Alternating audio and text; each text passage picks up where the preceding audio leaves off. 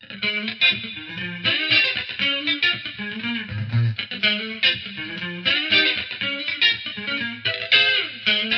方美人。この番組は、ちょわへよ .com より、各週金曜日にお送りしております。この番組は、音楽、美術、スポーツから、ボランティア、地域活動などジャンルを問わず、多方面で活躍するゲストを紹介する番組です。タイトルの八方美人は、韓国語では褒め言葉で、多彩多芸、彩色兼美などという意味です。はい。というわけで、今回は、またしても、この方に来ていただきました。自己紹介の方お願いします。はい、えっ、と、鬼塚正です。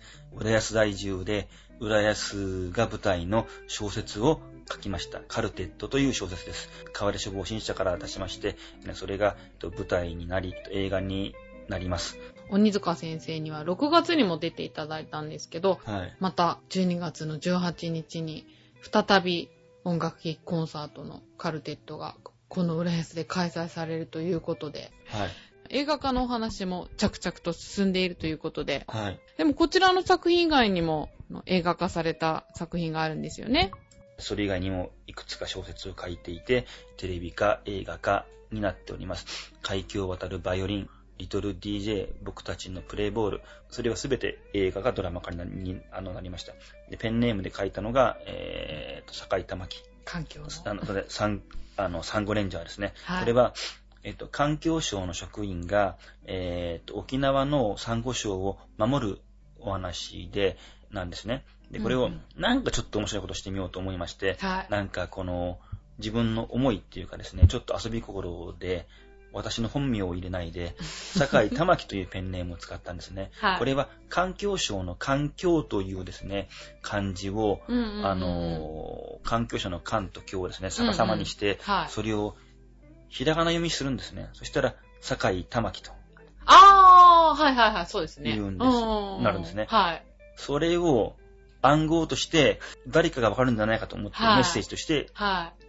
出したわけなんですよ。えー世に出したわけなんですけど。はい。いわゆる本当にみんなが言うように、世に問うっていうか、その感じなんですよ。でも誰もその、それを発見してもらえなかった。すごい悲しいですよね。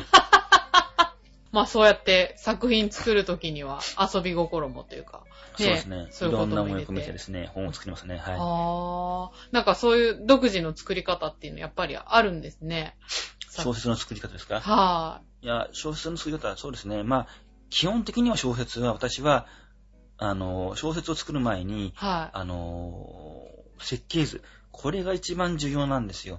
あの小説ってものすごい文系的なもののように思われますけど、はい。実を言うとものすごくその理系的な作業が必要で、うんあの、なんて言うんでしょう。はじめに、どういうつかみ、気象転結、どういう風にしてひ人の気持ちをつかんで、えっ、と、小、転結、クライマックスにどういう風に持っていって、そのクライマックスでどういう風に盛り上がって、どういう風に結末を迎えて、えっ、と、その余韻が最高に長く伸びるようなことを考えて作るわけですね。そそのためにはその前もって、プロット、だいたい4日枚ぐらいの全体の流れを作って、うん。そしてそれから、あの、各シーンの、各シーンを詳しく書いていって、設計図を作って、そこからもうできれば、そこで、あ、もうこれいけるなって思ったら、もう7割はできたようなもんですね。はあ。なんか、ビルを作るみたいですね。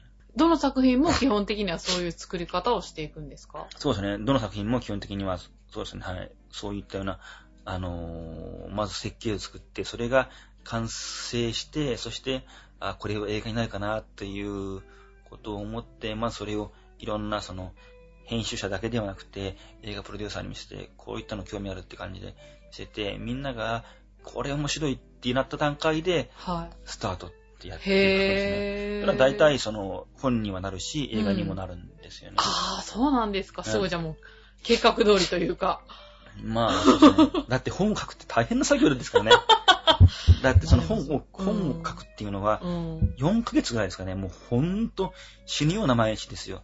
それをして売れない、映画にならない、テレビにもならないとなると、もう、もう地獄ですからね。まあ、そうですよね。そこまで心血注いでですよね。書いたものが世に出ないっていうのは。うん。うん。でも、反対に、は映画になるっていうのはものすごい素晴らしいことで、自分の頭の中でずっと頭の中でこう空想していた、妄想していたようなものが、自分、自分だけが持っている映像が頭の中だけにあるわけなんですよ。はあ。それを、プロデューサーという素晴らしい人間が、うん映画でいうプロデューサーという素晴らしい人間が、日本中からお金持ちの人たちから何億とお金を集めて、日本中からその才能、才能を持った演出家、監督、音楽監督、監督、俳優、いろんな人たちを集めて、うん自分の頭の中の映像を具体化していってくれるわけなんですよ。うん素晴らしい。人の評価もす、人のなんか自分の人の評価もす、人の評価も偉大ですし、はい。私が前の作品で、リトル DJ という作品で、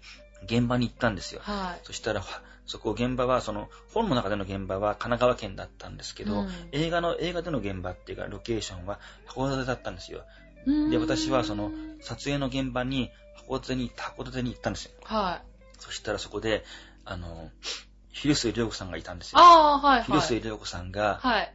いきなり私に向かって、挨拶もなしに、こう言ったんですよ。は素晴らしい物語をありがとうって。い。へえ。もうそして、ああ、この作品を書いた意味があった、書いた甲斐があったと。すごいですね。ああ、そうなんですそれを言葉をずーっと、あのー、なんていうかな、ずっとなんていうかな、その、忘れずに持っていって、その言葉を次あの、ー次またその版を重ねた時に、はい帯に入れて、売ったんです。ああ、そうなんですか。でもそれ、普通の人に言われても嬉しいけど、広末陽子さんに言われたっていうのがすごいですよね。そうですね。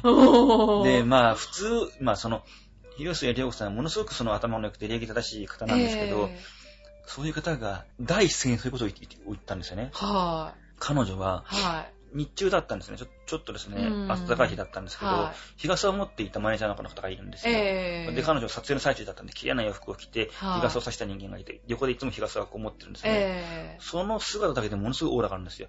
で、彼女はよーく見るとうん、ちょっと目が青いんですよ。鼻、がすごいとんが、とんがってるんですよね。。はなんかすごくなんていうかな、その、この世の人じゃないような感じなんですよ。実際、実際見たら。い。へえ。そういった方がテク、テクテクと私の前に現れるんですよ。はあー、広末涼子が来た、どうしよう、と思うわけなんい。ですよ。先生、原作者が。はい。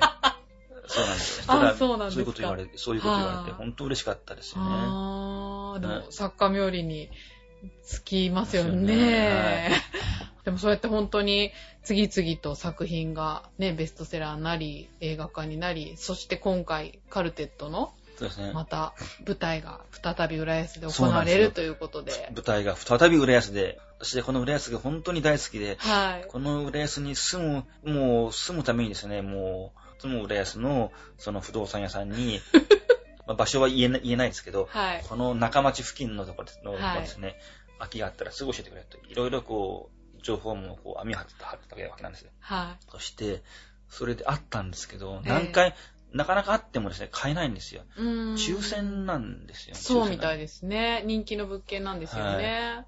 で、3回目か4回目かな。はい。で、えっ、と、抽選が当たったんですよ。ええで、もう、その抽選って、不動産屋さんの中でするんですよね。それも、なんていうかな、オフィスの中でするんですよ。ああ、そうなんですなんとか。、本当にくじ引きみたいなもんこう引くんですよ。へえ。当たったーとか思ってですね、こう、ガッツポーズをして。そしたら、目の前にその当たってない人がいるわけああ、そうですね。今お前悪いなとか思うんですけどね。当たったーとか思って、やっと閉めると。ああ、でもね、まあ、それだけ、浦安を先生は愛してらっしゃるということで。5年近く住んで、はい。どっかここら辺で、今まで恩恵を被ってる分だけお返ししたいかなと思って、はい浦安を舞台に小説を書いたんですね。ああ。そしたら、その、私の私の作品は今までその書いたものがあっても、それが本の舞台と映画の舞台っていうのは結構違ったものもあったんですけど、うんうん。今回は絶対同じにするってことで、もう自分から映画化の話がいくつかあったんですけど、はもうそれは自分が脚本を書くことにを条件にっていうことで、あの、お願いしたんですね。で、自分が、あの、自分が、えっと、脚本を書くことになったら、舞台は自分で設定できますし、はい。それから、えっと、登場する音楽も自分で設定できるんですね。ええだから自分で脚本を書いたんですね。で、その映画の方のお話も今進んでいらっしゃる、ということなんですけど。えーっと、映画ってそのプリプロダクションっていうのがあって、それがほぼ終わったんですよね。はいそれはどういうことかことかというと、開発、あの、キャスティングが決まる前ぐらいまでのことを言うんですけど、はい。えっと脚本を書いて、とキャスティングを決めて、監督、プロデューサーを決めて、ロケ地を決めてって、大体そういったところなんですね。キャスティングはまだ本決まりではないんですけど、大体7割ぐらいは決まってますね私はあの、あんまりその、ここで発表するわけにはいかないので、はい。じゃあ、それはまた。私の口からは言えないんですですけど、はいはい監督とかプロデューサーの口から、はいあの、キンキンに発表があると思います、ね。あ、そうですか。ねえ、あの、舞台にもなり、そして映画化にもなる。そうなんですね。映画の前に舞台になるんですね。舞台といっても、はい。その音楽劇コンサートというものなんですよ。ええで、これはどういうものかというと、小説の中に出てくる音楽を演奏して、その合間合間に演奏家に演劇をしてもらうっていうものなんですよ。うんうんうん。で、私が、と演出家が、はい。えーっとですね、演奏のプロの方とか、音大とかにチラシを巻いて全部オーディションしたんですよ。ああ。で、これは小説のストーリーに合った音楽劇コンサートなんですね。えええー長男がバイオリン、お父さんがピアノ、お母さんがチェロ、えー長男がバイオリン、えーと、長女がフルート。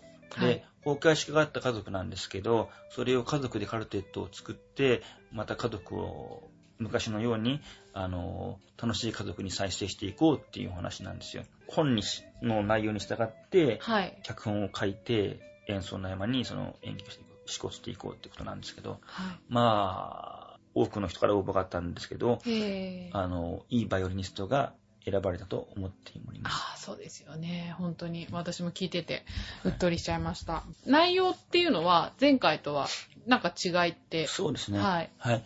えっ、と、前回はホテルでディナーショーの形式でしたので、えええっ、と、大体その舞台とか音楽の方は1時間20分ぐらいだったうんんですよ。うんうん。でも今回はコンサートホールでするので。小ホールですけど、はいそこでするので、2時間みっちり。で、音楽の方も多いですし、演技の方も多いです。で、内容は、あの、7月は、えっとできるだけその原作に近いような感じにしたんですけど、あ、そうなんですか。じゃあやっぱり台本も結構変わってるんですか？変わってるんですね。今回は結構その遊び心を入れて、はい。あの、クラシックだけではなくて、はい。映画音楽、それから映画音楽で選曲も変わってるんですよ、ね。選曲は結構変わってますね。はい。は映画音楽ですとか、はいクラシックだけではなくて、ボサノバとかそういったものも入っております、ね。あ、そうなんですか、はい。原作にはじゃあ、なかったようななかったようなもの曲も入れて。はい、そうですね。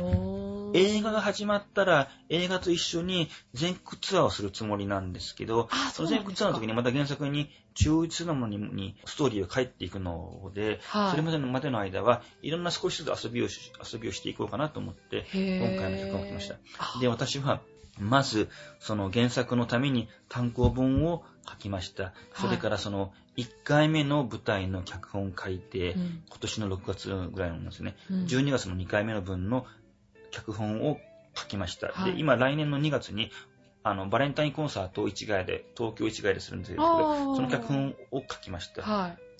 それから、えそれはカルテットの？カルテットのですね、カルテットの音楽劇コンサートの。毎回違うんですか？毎回違いますあ、そうなんですか？へー。大変ですそれから映画の脚本を第3項まで書きました。はい。で、今やっているのは、えっと、この単行本を文庫化にするために、はい大幅に過失修正するんですよ。あー、でも、あれですよね、カルテットの原作自体、書き下ろしでしたよね、確か。はいはー。さらにそこから。そこからもう、そこから単行本に書いたのを文庫本にするために、は今ものすごく過失修正するんですよい。ね。へー。だからもう、自分の中でカルテットのストーリーがもう、10も20もこう、見えてるんで、だから、頭が。混乱してしまうしまうんですよね。本当ですよね。へー、なんかもう嫌だとか思ったりしないんですか？いや、まあ、嫌だっていうか、その、考えることはすごい楽しいんですけどね、作業が苦しいんですよね。あー。作業がなんていうかな、その、頭から火を吹きそうなになってますよね。ん。なんかこう、自分の頭の中にもう少しレイアウトがあったらいいかなと思ったら、だったら、問題解決するんじゃないかなと思うんですけどね。え、でも気分転換とかってどういうことされてるんですか？気分転換いっぱいいっぱいしますよ。うんえっと、まず自分で音楽をしますね。ピアノをしてます。ああ、先生ピアノ弾かれるんですね。毎朝ピアノ。ノを弾いてますね。そして、そして散歩もしますし、それからええ週に1回サッカーしておりますね。あの、私、浦安で毎週サッカーやったんですけえ、ど、そうなんですか？だけどその、な、どこでしたっけ？あそこの。総合公園とかですか？いやいや、ではなくて、あそこの、八尾港の前にはい住宅展示展示場があって、はい。そこに、えっと、フットサルコートがあったんですけど、今年の8月でそこを閉鎖されて、今違。う、あの、江戸川区の方に毎週行ってるんですね。で、毎週1回必ずサッカーします。サッカーは小学校3年からずっとやってるんですよ。あ、そうなんですか。チームを作ってやってるんですか、いや、チーム作るとすっごい面倒面倒なんですよね。で、一人で個人参加っていうのがあるんですけど、はい一人一人で行って、はいそのなんていうかな、その、個人がが集まって、そこでみんなでそのチーム分けをして試合をするっていうのがあるんですよ。へー。あ、じゃあもう一人で好きに行って。そうですね。あ、でもいい気分転換になりますね、スポーツは。はい。私、鬼塚先生の出没情報を割と聞くんですけど、どこ、どこですか？どこで団地内とか、シ浦の駅とかで、何人かに聞いたことがあるんですけど、新村駅だって毎日、毎日 まあ、使ってますもん。そうですよね。なんか先生のお気に入りのお散歩コースとかあるんですか？散歩コースですか？いや、はい私は、団地大好きですね。団地が大好き？え団地が大好きっていうか、あの、なんて言えばいいんだろう。あの、団地も、なんていうかな、三宅三宅川団地とか、はい。三宅川団地とか、今川団地とか、あの、西エステート、北エステートとか、めっちゃ団地ですね、みんな。団地っていうか、その、はい低層階があって、その、ジャングルみたいな団地があるじゃないですか。はい三宅川団地ってすごいですよね。一戸建てが多いですよ一ね。個いや、一個だけっていうか、その、テラスハウスっていうんですかね。ああいったところを歩くのが好きですね。植物とか見見るのが好きなんですか？好きですね建物とか。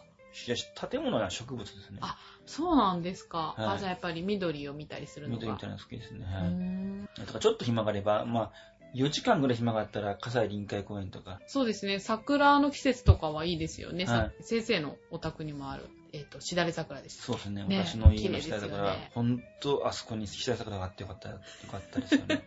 でもあれ、手入れがすごい大変で。引っ越してきた年は、はい。ものすごい病気にかかったんですよ。あ、そうなんですか？歯が、歯がくるくる回る、巻く病気で、えー、あれおかしいと思って、はいなんかいろいろ手入れをしたらしたら、3年目ぐらいからも亡くなったんですよね。へー。あ、じゃあもう、愛情かけて。うん、でも原因は何とかわからないんですけどね。その、治った原因もよくわからないんですけど。奥が深いということで、はい植物は。えっとですね、では、ここで、リスナーさんからメールをいただいてますので、ご紹介したいと思うんですけど、サッカーを目指している人からなんですね、こちらのお便り。ちょっといくつかありますので、同じ方なんですけど、ラジオネームやじきたさんから、どうしたらいい文章が書けますか？うんやっぱり本をたくさん読んで、素晴らしいと思う人ののを意識して、真似るようにして書くことじゃないですかね。内容をじゃなくて文体をですね、文体っていうか書き方とか表現のの表現の方法とかそういったものを真似る。はい。文章っていうのは文体、構成、感受性、なんかいろんな要素があるので、はい。文体を真似たからって言って、その人を真似たことには絶対ならないと思うんですよね。あー、なんだろう、そその人になった感じで書くとか、そういう感じなんですかね？その人になったっていうかその、その人になったっていうのは心の中まで真似るっていうことのような感じですけど、そうではなくて、ただただ文体をを真似るとか、表現方法を真似るとか、多分そういうことを意識してると、ええその方は小説を書きたいってことなんですそうだと思いますけどね。作家を目指してる。あの、小説を書きたいっていうことは、その、文体をを真似ようと思ったら、いろんな小説をを読んだら、気に入った表現がものすごい線を引っ張ったりするようになると思うんですよ。で、なんかの時に、その、読んだ本の中で、自分が好きな表現があったら、それを、っていうかな、その線を引っ張っていて、なんかの自分が書いたりするときに、あ、こういう時にああいう表現を使ったらいいと思って、その表現を、その、なんていうの、見返して、あ、こういう表現があったということを思って真似てみるとか、あるいは、類似語辞典を使うとか、あー同じ意味の言葉でもうん違う表現でっていう。そうそうああ、ボキャブラリーは大事ですよそうですね、ボキャねブ。ラリー大切になる。で、えっと、そういうことによって表現を学べる。でもやっぱり小説はやっぱり構成ですからね、設計図ですよ。あ設計図をいかにしてうまく作るかって。はそこができれば、ほぼ6、7割ぐらいは完成近いんじゃないですかね。い。へあとはー。書くだけの作業。苦しい作業だけですからね。はだからその発想するのはすごい楽しいんですよね。はい。そこから書き作業がすごい辛いので、そその書く辛い作業をいかにして軽くして、あの、軽くしてあげるかっていうのが、あの、コツっていうかいい書き方なんじゃないですかね。そのためにはできるだけ設計図を詰めて、はい。資料を集めて、細かくその自分が書くための事前準備をしておく。すごい、もう体系だってるんですね。なんかすごく具体的な。いや、そんなことはないですけどね。大変なんですね、本当に。大変ですよ。書くっていうのは本当死ぬみたいな作業。頭が本当にね、おかしくなっちゃいますよ、ね。ああ。先生ご自身は好きな作家さんとかいらっしゃるんですか？いや、もう何から何まで言いますか？新書の経済もの、経済もの、女性女流作家の本、ああ。えー、茅田佐子さんみたいななんかファンタジー系とか、えもう何、いえろんな本見ます全ジャンルを。そうですね。まあでも最近はどうかな。もう私の仕事、日頃の仕事が本を作る仕事なええので、ありとあらゆる。最近まではそのアンダーグラウンドもものすごい好きですし、あ、そうなんですか。それからその経済ものですね。はい。政治ものも大好きですし、7割ぐらいはノンフィクション系ですかね。フィクションは3割以下ですよね。あ、そうですか。社会問題的な話とか、うん。とかも。かといって自分が社会を真面目に考えようとは思ってないんですけど、でも社会を動かすのはやっぱりその経済とか、はい。あの、政治とか、はい。人間とかじゃないですか、ううんそういったものを、その社会を、本を読めば読むほど、社会の動いている根本的な元は、平等とかう、ん。平和とか、そういったものじゃないっていうのは思いますよね。あー。矛盾も多いですけれどもね。本の世界にいてう、ん。本を作る仕事について思ったのは、世の中の情報っていうのは、半分は誰かが意図して裏があって流れ流されてるものなんですよ。特に政治、経済が。あー。まあ、マスコミ操作とか問題になってますよね。マスコミ操作っていうか、なんていうかな。それを平等とも受け取るめらしい。誰かがどっかにか情報を流して、誰かの利益によって情報が動かし動かされてるってことですかあー。怖いですね。でもそういう目を持って見た方がいいとは思いますよね。やっぱりいろんな新聞の情報とかでも。うんね。だから新聞も、今は、いや、本当に、あの、私が20代だった頃は、新聞を1紙しか読んでなかったんですけど、は今になって、毎日新聞は3紙。あ、大体そうなん3紙見ねですか。。まあ、朝日、産経、朝日産経、日経を読むと、大体、あーなん、なんとなく、もう全然社会の、なんていうかな、その、社会への視線が変わってきますよね。同じ記事でも全然違いますよね。違いますよねうん。さらに面白いのが、今、外国の新聞でも日本語で読める新聞結構いっぱいあるじゃないですか。英語で読める新聞。はい。人民日報とか、はい。人民日報とか、うんあの、あの、朝鮮日報とか、はい。はい。人民日報って、例えば産経新聞で中国の悪口毎日書いてるんですよ。今、産経新聞ははい iPhone で無料で読めるんですよね、毎日あね、。そうなんですか。で、えっと、紙面が見れるんですか？そう、紙面が見れるんあですよ、。そうなんですか。産経新聞が毎日中国の悪口を書いてるのと同じように、人民日報とか中国新聞でしたっけ？はい。もう、もうそれ以上に日本の悪口、それも、何を根拠に、誰が取材してこういったものを書いたんだろうっていう、わけのわからない、わけのわからない日本語の悪口結構いっぱいありますね。こういう情報が流されて、日々流されていれば、反日になる理由もわかりますよ。まあそうですよね。ペンは剣よりも強しってやつなんですかね。だから悪用されてしまうと本当に。はい。うん。でもその、その記事も、嘘じゃないかって言えば嘘じゃないかもしれないですよね。ただ、事実をどういう方向で切るかっていうところだと思うんですようね。ん。はい。新聞はね、本当に客観的であってほしいとは思いますね。うんでもその、この間、えっと、北朝鮮が韓国のなんとかという島に、ヨンピョン動画。ヨンピョンとかは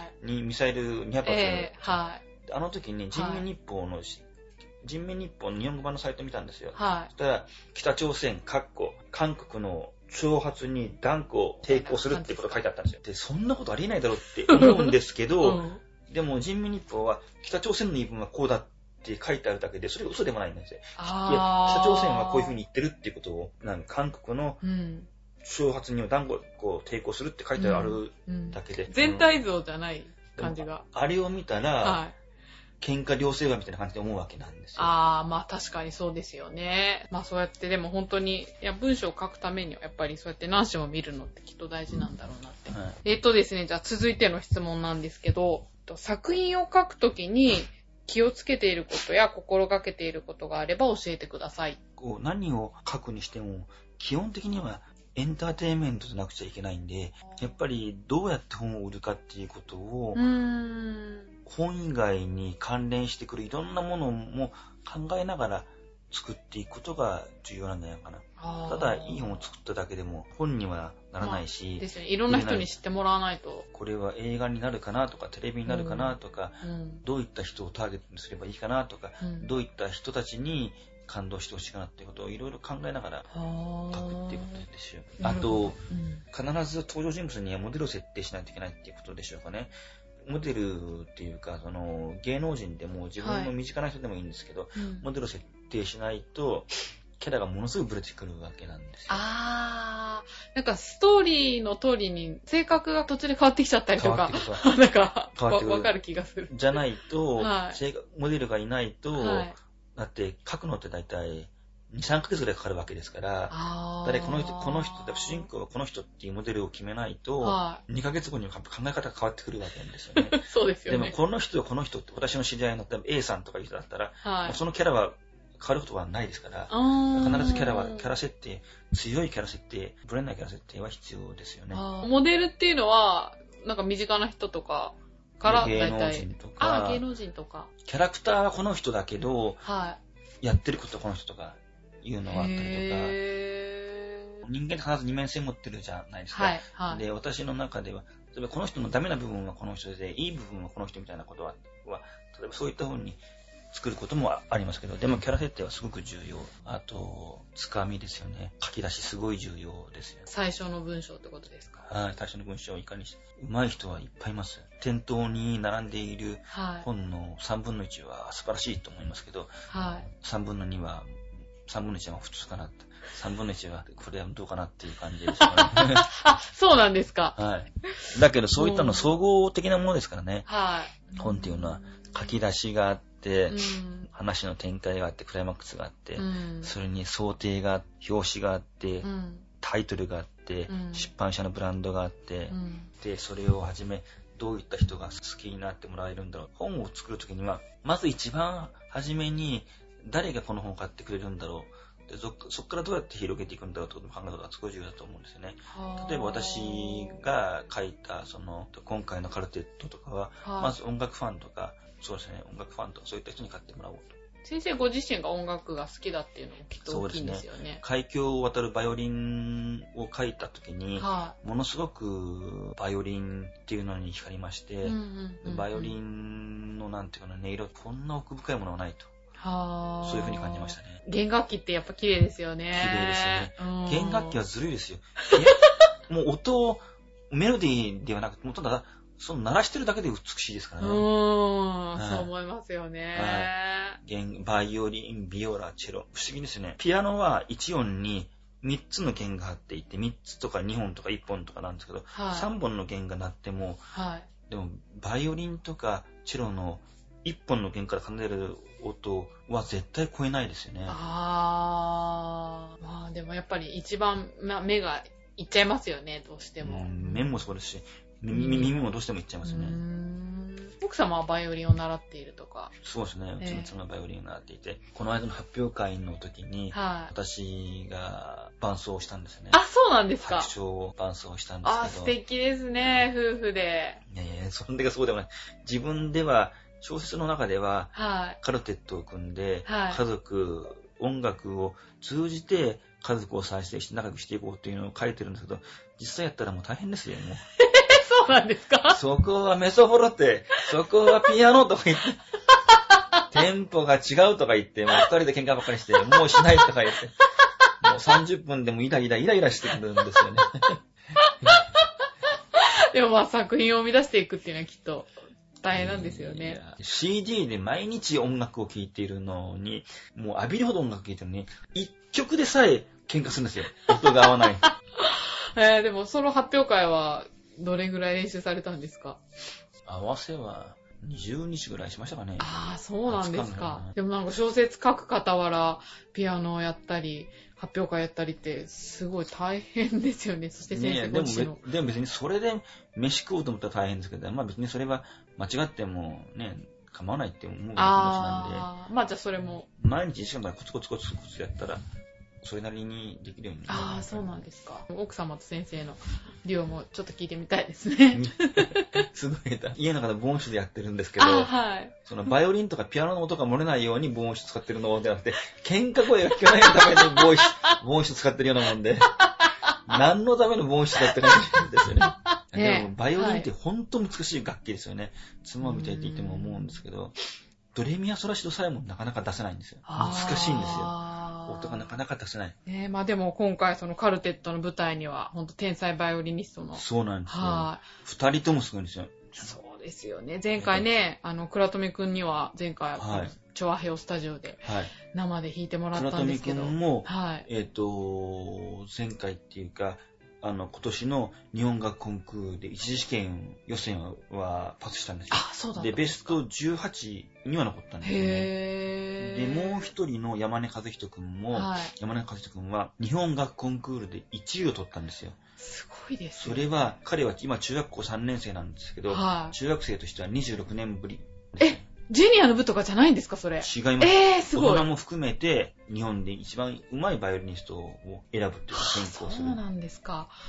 ねちょっと山根くんはちょっと取材ができてないので、ちょっと近々ね、またカルテットの練習にちょっと足を運んでみたいなと思うんですけど、はい。ねまあじゃあそんな素晴らしい二人も、また今回もね、出演されるっていうことで、ねあの、見ど、じゃあ最後にですね、あ今、それとですね、はい 2, 月2月に、はいえっと、またこのカルテットの音楽劇コンサートはどんどん続いていくんですよね。えー、あ、に2月もやるんです2か月もそう2月ははい1月するんですけど、はい。その時にはその、黒富くんは、えっと、別の本、別の本番があって、山根くんは受験なのでちょっと一回お休みするんであすけどあ、そうだ、ったんですか。その時にまた2人バイオリニストが増えるんですよ。1人はジュリア音楽大学卒業え、で、すごい。もうすごい、これまたすっごく、すごい上手い人。ダン君っていうダニー君っていう少少年なんですか？少年っていうか、は22かな。ああ、でもまあ若い子なんですね。で、もう一人の人は、えっと、日本学生音楽コンクールで、山根くんが1位だった時に2位だった少年なんですよ。へえ。千葉県柏市出身の。ああ、千葉の人なんですか？はい。へえ。小林一生君って言うんですけど。すごいメンツが揃っての舞台ですけど。もう、オーディションはね、本当にね、できるだけレベルの高い人って思って、はもう本当音楽って、この、バイオリンとチェロとでほとんど決まってしまうんでね。い。わかるような気がします。じゃあそんな舞台が見れるということで、じゃあ今回の12月の18日。もう皆さんぜひ来てください。もう本当にね、練習を重ねてね、すごい舞台になってると思います。もう前回とはまた違った魅力を。そうですね。今回はクリスマスコンサートということで、はいえっ、と、冬にちなんだ音楽ですとか、はいクリスマスにちなんだ音楽も入ってますね。はい。はい。ね、で、あの、会場の方もね、あの、カルテットで本当に出てきたのと同じで、浦安市の文化会館のショーホールということで、ですよ作品と同じ形で再現されるっていうことでそうな、んですよね。ええはい。まあ基本的にこの音楽劇コンサートと言いつつ、でもやっぱり、うんベースはコンサートなんですようね。ん素晴らしい音楽を聴いていただく。これが1番目にありまして、はい2番目にその、その間の演技を楽しんでいただくと。うんこれもですね、脚本は私が書いております。演出はいつも吉本興業の舞台をやっている、吉本興業？